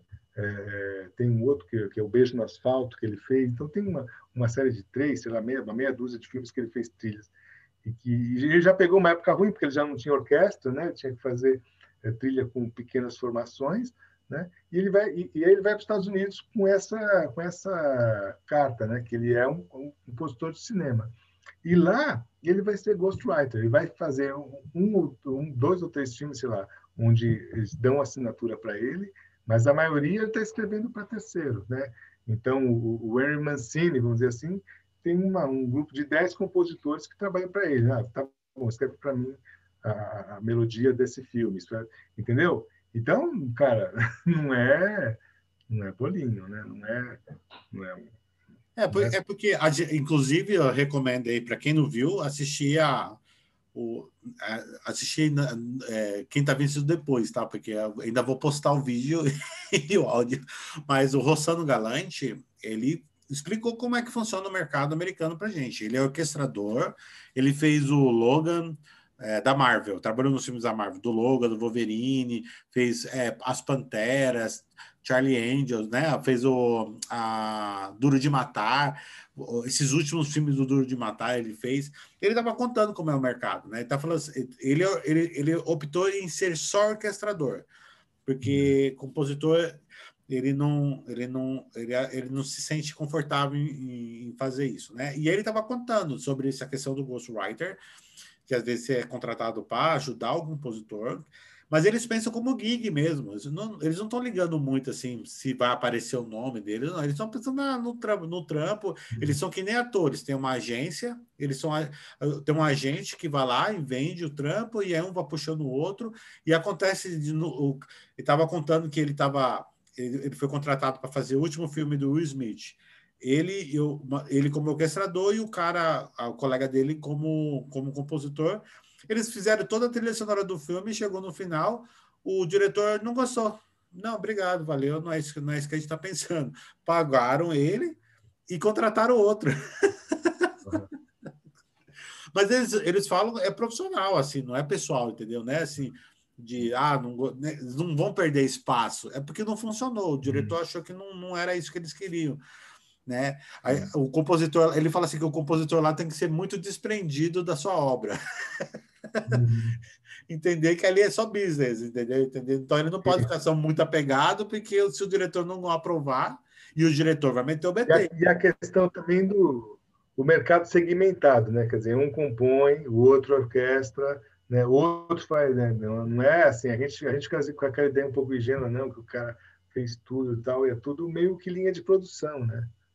É, linha de produção, porque eles têm é, poucas semanas, né, para porque é, eles fazem a trilha sonora depois que o filme está pronto, né? Então, eles têm poucas semanas para gravar, para produzir e compor. Então, é, assim, é duas, três semanas para levantar tudo. Para levantar tudo. Então, é, é, é, bem legal essa entrevista. Então, o pessoal que depois pode assistir aí o Rossano Galante. É, que, que ele, ele dá, ele, ele fala até os, ele dá o caminho até, onde se você quiser ir para lá, você tem que estudar no, na Universidade X, porque lá que você vai arrumar os contatos, fazer a gig. Acho que é bem legal para quem quer seguir essa carreira, né? E é, eu acho que é, acho que é bem legal. Como é que você vê o futuro é, o futuro aí para os arranjadores no país, né? Para essa galera, para os compositores. Você acha que ainda é academia? Porque ah, eu acho que cada vez menos está abrindo academia, é, faculdades né, no, no, Brasil, né? E, e, e, não, e mesmo se, independente se mudar ou não o governo, é, eu acho que é uma tendência, é uma tendência reduzir custo e coisa e tal. Você acredita que qual é o futuro para os compositores, né, para os arranjadores se manterem no mercado? É, eu assim, acho que a gente teve, né, uma expansão né? Na coisa da academia, mas acho que na música em geral, né? É, a gente chegou a ter entre 2000 e, sei lá, final dos anos 2000 e 2013, sei lá, né? Quantas faculdades a gente tinha particulares em São Paulo, né? Depois você tinha Cantareira, você tinha Santa, quer dizer, Santa está aí, né? Também estão lutando para sobreviver, né? É, tinha Santa, você tinha é, Faã, né? Aí em Bimorumbi, é, você vai, são várias, né? Tem outras que eu, aquela Cruzeiro do Sul, né? Que era meio pública, né? Mas enfim, você tem várias é, faculdades de música e a gente está agora num momento, né? De, de, de, de declínio, né? De, de e, isso já vinha vindo com a própria, a própria crise econômica, mas a, a pandemia tem, termina acentuando isso, né? Porque você, é, é, é, você tem assim, é, você tem uma criação da, uma ampliação da informalidade também, né? Enfim, tudo que o Uber sofreu, a gente sofreu quando, quando inventaram o, o MP3, né? O MP3 é, é, o nosso Uber, né? A gente virou Uber quando criaram o MP3, porque você pensa que nos anos 80 a indústria fonográfica era a quarta indústria nacional, era, era, era entendeu? Era, era bem, é, bens culturais, as pessoas consumiam disco, né? compravam disco, né? e a gente está nesse, nesse né? por um lado a internet é maravilhosa, né? a tecnologia é maravilhosa, nos dá acesso a um mundo que, né? eu me lembro quando eu vi o Wes Montgomery no YouTube, eu nunca tinha visto o Wes Montgomery tocar, então tinha vários discos, né? eu ouvia, Assim, poxa, eu posso ver ele aqui. E é de graça, né? Eu nem estou pagando, quer dizer, não é de graça, mas enfim, é, é de graça para mim, eu sei lá, estou pagando sua luz para ver esse negócio aqui. E você fala, meu, o que, que é isso, né? Que, que, que loucura é essa, né? É, eu não sei, eu, eu, eu é, acho que a gente precisa, talvez, né, pensar em, primeiro, eu acho que a música, aí vou dar uma viajada, né? A gente teve um movimento assim, né, no anos no, no, no, no século XX, em que a gente as músicas foram ficando é, é, é, foram descolando da sua funcionalidade, né? Então a gente começa o próprio jazz, o próprio jazz era dançante, de repente, né, é uma coisa que é mais para músico, mais de especulação, da inovação, né?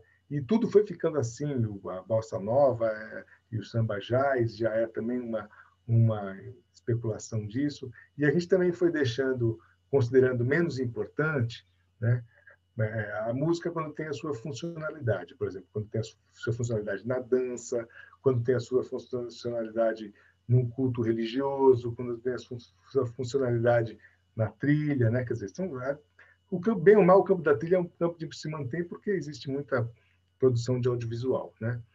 Eu acho que assim é, é, é, a gente vai precisar, né, independente da academia ou não, acho que a academia foi um, foi um momento, né? A gente, a gente viveu um momento de, de, de precisar da academia. A academia foi um mercado, quer dizer, eu fui atrás da academia, né? Para ter estabilidade, para ter trabalho, né? Nunca foi uma coisa que eu pensei assim, eu né? Eu quero ser um acadêmico, embora eu tenha, eu tenha virado e embora eu também gosto, né? Porque não vou falar que não gosto, né? Assim, eu sempre gostei muito de ler, né? Então sempre tive um lado meio, né? Minha mãe, ela se formou em filosofia, né? Então em casa era, era comum se falar, né? Acho que é mais difícil às vezes para uma família que não vem com essa base, né? Você você gostar de ser um intelectual entre aspas. Né? Agora quando você tem isso na sua família, quando você tem esses exemplos, isso não é tão estranho, né? Então, então academia para mim não é tão eu consigo navegar né é, é, sem problemas talvez esse modelo brasileiro de, de, academia também seja uma outra questão porque a gente tem um modelo muito teórico né? É, claro que por exemplo a CAPES criou faz um tempo já o mestrado profissional e talvez crie o doutorado profissional que é um pouco mais ligado para para performance né? Mas quando eles criaram isso, no caso da Unicamp, a Unicamp já tinha todo um caminho dela, né, que, que já contemplava a prática também, né? Só que tem a prática e a teoria, que é pesado, você faz um, uma coisa pesada. E, e, e para a gente agora, por exemplo, é muito, a gente não pode largar o acadêmico e abraçar também um mestrado profissional, por exemplo, a gente não tem perna, a gente não tem corpo docente suficiente, gente, um coordenador só cuidando de dois programas ia ser uma loucura. Então, mas você sabe, né, que na Bahia tem um mestrado profissional, tem vários lugares que tem um mestrado profissional. E não é que a Unicamp não quis entrar, porque a gente não tem perna, porque a gente já tem um acadêmico que já, já dá muito trabalho, né? Então, e assim, e na verdade as coisas surgem até um pouco tarde, né? Porque é, eu, eu na, se for pensar nos anos 90, eu era muito mais da prática do que da teoria, porque eu tocava, fazia um monte de coisa, né? E fui me, me amoldando a teoria porque é onde tinha, né, onde estava para eu progredir na carreira. E, e, e, então não tinha um mestrado profissional, que talvez eu tivesse feito. Né? Talvez tivesse mais a minha cara. Pelo menos nos anos 90 tinha mais a minha cara um mestrado profissional. Eu queria estar nativa. Né? Agora vamos ver como é que vai nas frente se esses porque que é um modelo um pouco mais próximo de como é nos Estados Unidos, né? Que é mais perto da prática e tudo mais. A gente está com esses modelos é, em conflito, né? É, eu acho que a, a expansão né, do, do, do, ensino universitário talvez é uma incógnita, né? Se ele vai acontecer, se vai ficar como ele está, né? Ele expandiu bastante, muitas áreas foram criadas, mas voltando então à questão da, da música, né? Eu acho que assim, além de, da funcionalidade, eu acho que a gente precisa também de ter uma, coisas coletivas, né? Ações coletivas, né? É uma coisa que a gente já vem fazendo como é, você, você, atuar como coletivo e não como indivíduo, porque é muito mais difícil, né? Então, seja lá, sei lá, a experiência que a gente teve lá do Movimento Elefantes, foi uma experiência interessante, a gente, né, foi uma das épocas mais legais, assim, que eu, da Big Band da Santa, e depois do meu grupo, a gente ocupava um espaço bacana né, no, no, no cenário paulistano. Eu acho que soluções, soluções mas, mas atitudes como essa, coletivas, né, acho que vai ser um pouco a tendência, né? atuar em coletivos. Né? Enfim, acho que é uma forma de, de, de, a gente tentar a nossa, a nossa sobrevivência, né? a nossa existência. Né? É, e, e eu acho que dá, dá, dá oportunidade para os compositores também escrever música nova, né? E, o Movimento Elefantes foi maravilhoso, foi uma das coisas. Quem, quem não conhece, no YouTube, pode digitar Movimento Elefantes, você vai ver várias big bands é, vídeos bem gravados, né? Produção, uma produção muito boa ali. Acho que o Sesc, né, que fez essa produção, né? É, se não me engano. É, se, se, se, for, se for um, um dos vídeos que você que, que, são, que são os mais bem acabados, a gente fez no, no espaço do Google Streuter, que tinha Heartbreaks também, a banda dele, né? Que ele tinha ali na Vila Madalena, né? E foi todo feito lá. E tinha também o, o Daniel, que era da do Coisa Fina, que acho que tinha também uma proximidade com o pessoal de cinema, se não me engano. E aí, com isso, a gente conseguiu essa, essa qualidade ali. Né? Tinha até trenzinho na câmera, assim, né? Muito legal. Eu tentei fazer um movimento parecido com o Quinteto de Metais, né? Isso há uns 10 anos atrás. É, o ano retrasado, um, um, colega que eu tinha conversado, ele conseguiu fazer na Fábrica de Cultura um movimento de quintetos de metais que também assim, vários, trouxe vários quintetos no mesmo lugar se apresentando, foi, foi bem legal. Eu acredito muito nesse movimento coletivo. É lógico que é difícil você ter a unidade né, dos músicos, né? Porque é aquela coisa, ninguém quer fazer, todo mundo já quer o projeto pronto, com captação pronta, com dinheiro na mão para ir lá e fazer. Ninguém quer criar o projeto em conjunto, uhum. fazer o projeto acontecer. Ainda tem que quebrar essa mentalidade, é, que, na minha opinião, é medíocre, de muitos músicos, de entender que a, ser coletivo é do, de tudo, desde o início. Desde a uhum. gente sentar junto para montar o projeto e estruturar como vai ser, até a, capa, a captação de recursos, né? Que a pessoa acha que a, o cara que só quer chegar lá, eu ralo, monto tudo, arrumo cachê, produzo, não sei o quê, e, e assim é fácil. Ah, né? Se for se for para fazer desse jeito, eu contrato o Canadian Brass. Entendeu? É, exatamente.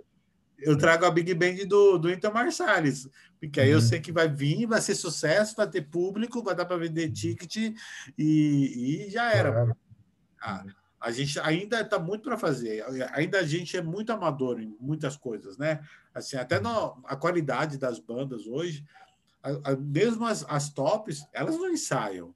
Elas não têm um, um, um lugar fixo para ensaiar. É diferente da Lincoln Center ou aquela One Clock Big Band, que tem uma universidade que os caras ensaiam toda semana, né? Os caras recebem recebe para isso. Então, para chegar nesse, nesse patamar, quantos anos os Estados Unidos levou, né? 50 uhum. anos. Então, o movimento de Big Band ainda é muito pequeno ainda, muito muito É, isso isso é uma coisa também que eu que eu que eu penso assim e, e acho que a gente devia tentar por aí, né? Que são esses passos de institucionais com organismos estáveis, né? Eu acho que isso é um, um grande passo para a profissionalização, né? É, espero que assim, que, assim é, que esses espaços, os que têm, continuem e que, abram novos, né? E que de uma certa forma é, a gente precisa ter uma, uma sociedade reconhecendo o valor disso, né? O valor cultural, valor educacional, né? Então, é, enfim, né? lembra que quando, não sei se foi em 2019 que o Dória tentou fazer um corte grande, que, que inclusive ia chegar no Guri e teve, teve movimento e conseguiram parar esse corte, né? Enfim, vamos ver como é que vai ser, né? Essa, essa, esse processo todo, né? Porque enfim, é, o ano que, o ano da que... sociedade reconhecer o valor, né? Uma coisa que eu aprendi com política, porque eu tenho trabalhado muito com política aqui, é que a gente realmente é, tem que ser pragmático, assim como eles são. A gente tem que buscar os nossos interesses. A categoria, a categoria musical dos, dos artistas fica, às vezes, muito na área muito subjetiva e esquece de olhar para nós. Por exemplo, é, dentista tem deputado, é, uhum. Médico tem deputado, cara da agropecuária tem deputado, tem vereador, não sei o quê. E os músicos, quem representa a gente? Quem é uhum. é da nossa área, porque entende as nossas necessidades, que pode nos ajudar a dialogar. Né? Uhum. Então, a gente fica na mão de vários tipos de político que vem prometer mil coisas para a gente, e aí acaba acontecendo isso. É, é, eu não vou citar nome, mas, por exemplo, é, eu sabia de algumas coisas que o outro, outro, o outro governador, que estava disputando com Dória, ia fazer para a cultura. Uhum. E me arrependo amargamente de não ter votado nele. Por quê?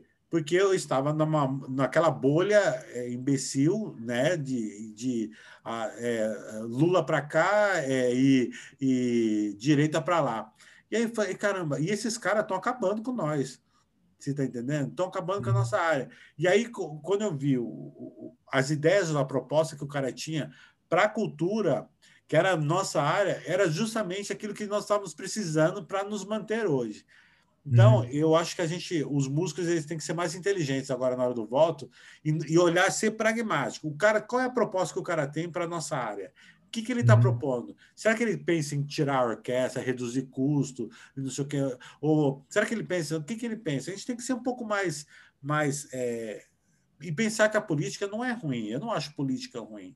Mas eu acho que a gente tem que olhar pelos nossos interesses, porque senão a gente vai ficar sempre à margem. A gente, o primeiro que é ser cortado é cultura. Primeira coisa que os caras cortam. E eu penso que o Estado tem que sim, tem que sim fornecer cultura, porque cultura não, não é para não é lucro.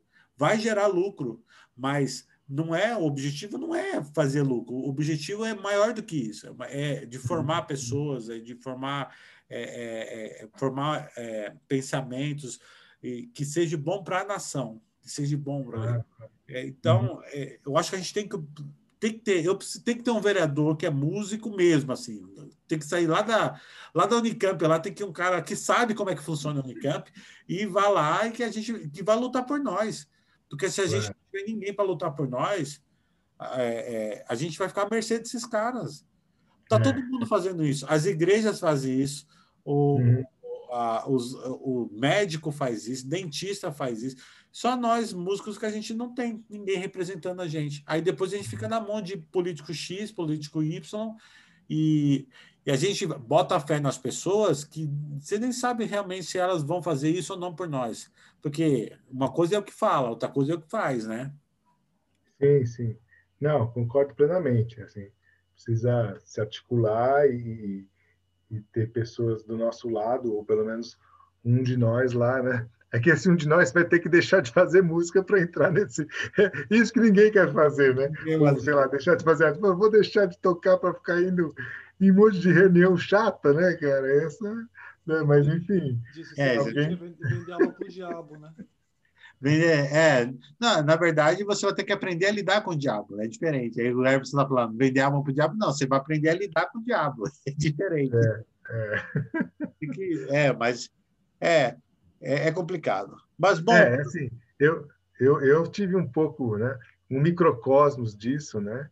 É, a universidade pública era uma coisa assim, é, é um microcosmos, né? Não é, né? não chega a ser, mas assim, é, eu, eu, cheguei a ser a participar lá do, do Consul, que é o Conselho Universitário, né?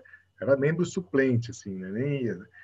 É uma reunião que às vezes começava às nove da manhã e terminava às seis da noite. Você perdia o dia né, é, discutindo pontos específicos e aquilo era na universidade, né? Quer dizer, você discutindo coisas que, é, enfim, às vezes era, era mudança do regimento, era, você discutindo né, o texto que vai estar no regimento, é uma hora para mudar uma palavra, porque você tem as, porque aquilo é um, ao mesmo tempo é um microcosmo, tá? então você tem né, vários setores, setores que pensam diferentes, né?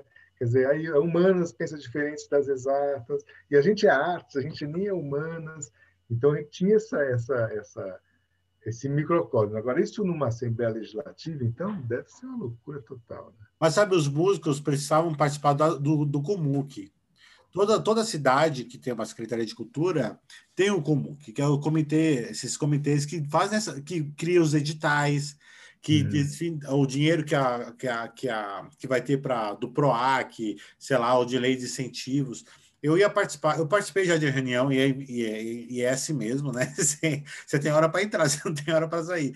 É terrível, mas assim, e eu escapei por quase que eu fui, fui entrei fixo, né? Como no conselho, que é, é dois anos, é eleição e é que nem é, é, é, por lei, assim, você tem que ir mesmo, não tem essa de você não ir, porque é lei.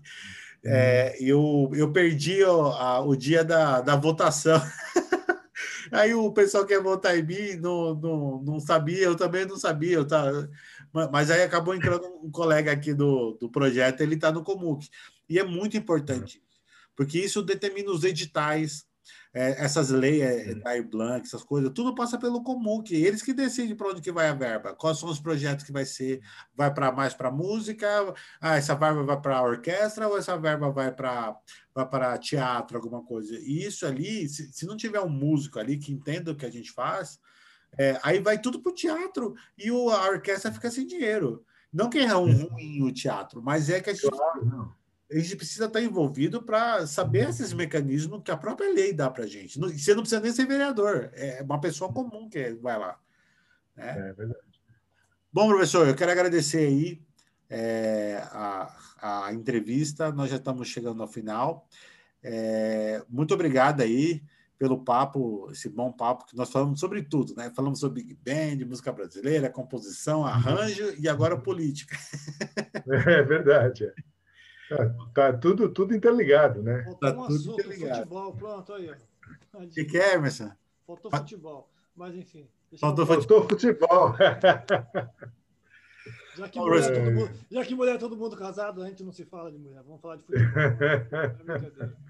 É é, bom, professor, eu quero agradecer realmente aí a oportunidade, dizer que continuo seguindo aí o seu trabalho, acompanhando o seu trabalho.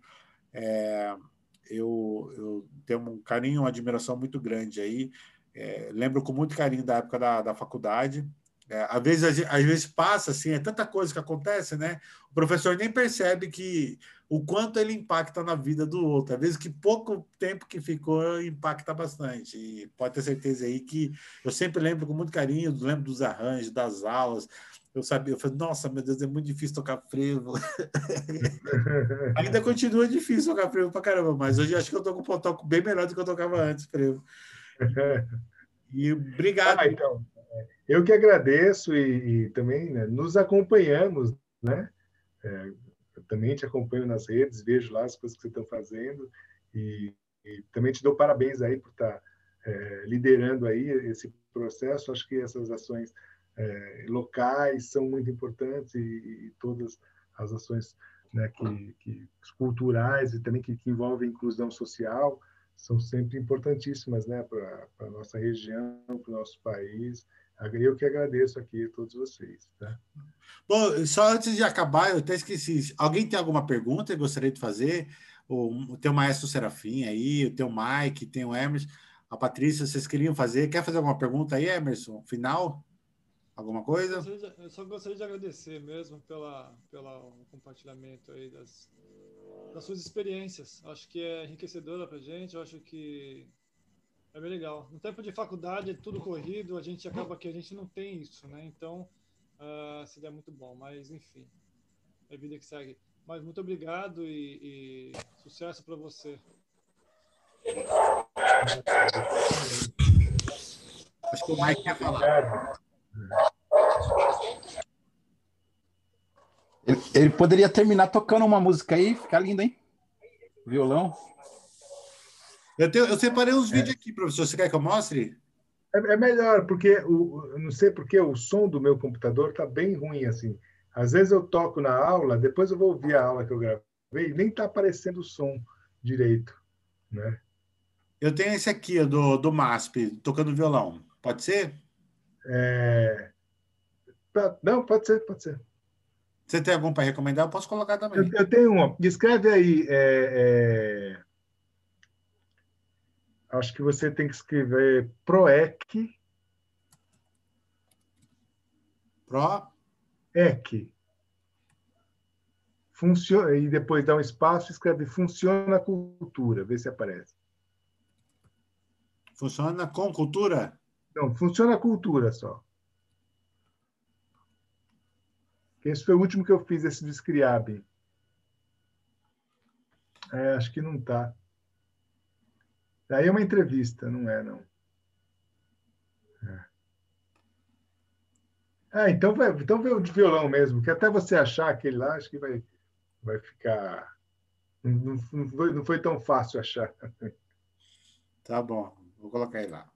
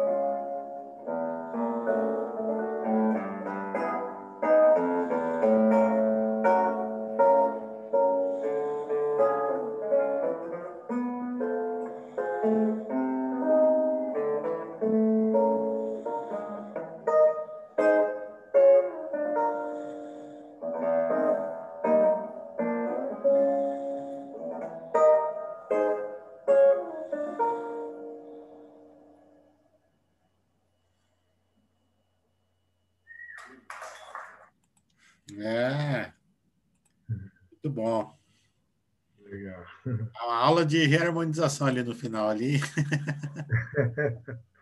As doideiras lá que eu falei, né?